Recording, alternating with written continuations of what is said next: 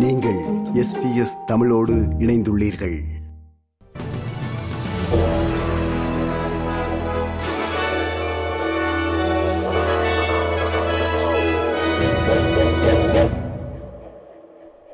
வணக்கம். இன்று அக்டோபர் மாதம் இருபத்தி மூன்றாம் திகதி திங்கட்கிழமை செய்திகள் வாசிப்பவர் ரேணுகா துரைசிங்கம். நான்கு நாள் உத்தியோகபூர்வ பயணமாக அமெரிக்கா சென்றுள்ள ஆஸ்திரேலிய பிரதமர் ஆந்தனி அல்பனீசி அந்நாட்டு அதிபர் ஜோ பைடனை சந்திக்கும் போது இந்தோ பசிபிக் பிராந்திய பாதுகாப்பு குறித்தும் ஓக்கஸ் ஒப்பந்தத்தின் முன்னேற்றம் குறித்தும் பேச்சு நடத்தவுள்ளார். ஆஸ்திரேலியா ஐக்கிய ராஜ்யம் அமெரிக்கா ஆகிய நாடுகளுக்கிடையேயான ஓக்கஸ் ஒப்பந்தத்திற்கு அமெரிக்க காங்கிரஸ் மத்தியில் எதிர்ப்பு காணப்படுகின்ற பின்னணியில் இப்பயணத்தின் போது ஓக்கஸ் தொடர்பிலான சட்டம் உருவாக்கப்படுவதை உறுதி செய்ய தேவையான முக்கியமான சந்திப்பு நடத்த உள்ளதாக பிரதமர் தெரிவித்திருந்தார். ஓக்கஸின் ஒரு பகுதியாக இருக்கும் அணுசக்தி நீர்மூழ்கி கப்பல் ஒப்பந்தம் ஆஸ்திரேலியாவின் எதிர்காலத்திற்கு மிகவும் முக்கியமானது என்பதை பிரதமர் ஆந்தனி அல்பனீசி வலியுறுத்துவார் என தாம் நம்புவதாக செனட் சபையின் துணை எதிர்க்கட்சித் தலைவர் மிகேலியா கேஷ் சேனல் நைனிடம் தெரிவித்தார். This was one of the signature policies of the former coalition government, uh, and certainly the opportunity is there uh, to ensure that President Biden and the United States know just how important it is for our two countries to continue to work together to deliver.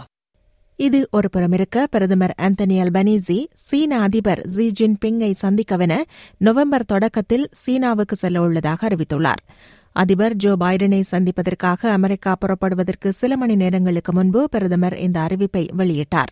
November நான்கு தொடக்கம் ஏழாம் தேதிகளில் Beijing மற்றும் Shanghai செல்வதற்கு பிரதமர் Anthony Albanese திட்டமிட்டுள்ள நிலையில் ஏழு ஆண்டுகளுக்கு பிறகு சீனா செல்லும் முதல் ஆஸ்திரேலிய பிரதமர் இவர் என்பது குறிப்பிடத்தக்கது. பாலஸ்தீனத்தின் ஹமாஸ் குழுவினர் காசாவிலிருந்து இஸ்ரேல் மீது திடீர் தாக்குதல் நடத்தியமை அடுத்து அங்கு மூண்டுள்ள வன்முறை தொடர்கின்ற பின்னணியில் பாலஸ்தீனத்திற்கு ஆதரவாக நேற்று ஞாயிற்றுக்கிழமை மெல்பர்னில் பேரணி ஒன்று நடத்தப்பட்டுள்ளது. இப்பேரணியில் பல ஆயிரக்கணக்கானோர் கலந்து கொண்டுள்ள நிலையில் இந்த எண்ணிக்கையே பிரதமர் ஆந்தனி அல்பனீசிக்கு சொல்ல வேண்டிய செய்தியை வெளிப்படுத்தி நிற்பதாக கிரீன்ஸ் கட்சித் தலைவர் அடம் பேண்ட் தெரிவித்தார். இதேவேளை இஸ்ரேல் மீதான ஹமாஸ் தாக்குதலை கண்டிக்கும் வகையில் கண்களை கட்டியபடியும் ஹமாஸ் குழுவினரால் பணைய கைதிகளாக பிடிக்கப்பட்டவர்களின் படங்களை கொண்ட சுவரொட்டிகளை ஏந்திய வாரம் நூற்றுக்கணக்கான மக்கள் மெல்பர்னில் ஆர்ப்பாட்டத்தில் நேற்று ஈடுபட்டனர். ஹமாஸின் தாக்குதலால் பாதிக்கப்பட்டவர்கள் அனுபவித்த வன்முறைகள் குறித்து கவனத்தை ஈர்ப்பதற்காக இந்த போராட்டத்தில் கலந்து கொண்டவர்கள் கண்களை காட்டியிருந்ததாக ஏற்பாட்டு குழுவினர் தெரிவித்திருந்தனர். இரண்டாயிரத்தி இருபத்தி ஆறு காமன்வெல்த் விளையாட்டுப் போட்டிகளை விக்டோரிய மாநில அரசு ரத்து செய்தமை தொடர்பில் காமன்வெல்த் கேம்ஸ் ஆஸ்திரேலியா தலைமை நிர்வாகி கிரெக் பிலிப்ஸ் மூன்றாவது முறையாக இன்று விக்டோரிய நாடாளுமன்ற விசாரணைக்கு முன்னிலையாகிறார். குறித்த போட்டிகளை நடத்துவதற்கான செலவு எதிர்பார்த்ததை விடவும் அதிகரிக்கும் என கணிக்கப்பட்டதை அடுத்து விக்டோரிய அரசு இப்போட்டிகளை நடத்துவதிலிருந்து பின்வாங்கியிருந்த நிலையில் இதன் மீதான நாடாளுமன்ற விசாரணை இடம்பெறுகின்றமை குறிப்பிடத்தக்கது. மெல்பர்னின் தென்மேற்கில் ஷெட் ஒன்று தீப்பிடித்ததில் இரண்டு குழந்தைகள் மரணமடைந்தனர் மேலும் இருவர் படுகாயமடைந்தனர். ஜீலாங்கிற்கு அருகில் நேற்று இந்த சம்பவம் இடம்பெற்றது.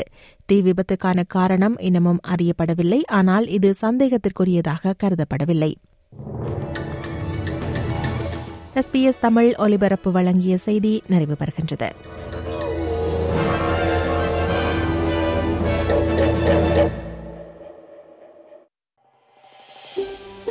இது போன்ற மேலும் பல நிகழ்ச்சிகளை கேட்க வேண்டுமா? Apple podcast Google podcast Spotify என்று பாட்காஸ்ட் கிடைக்கும் பல வழிகளில் நீங்கள் நிகழ்ச்சிகளை கேட்கலாம்.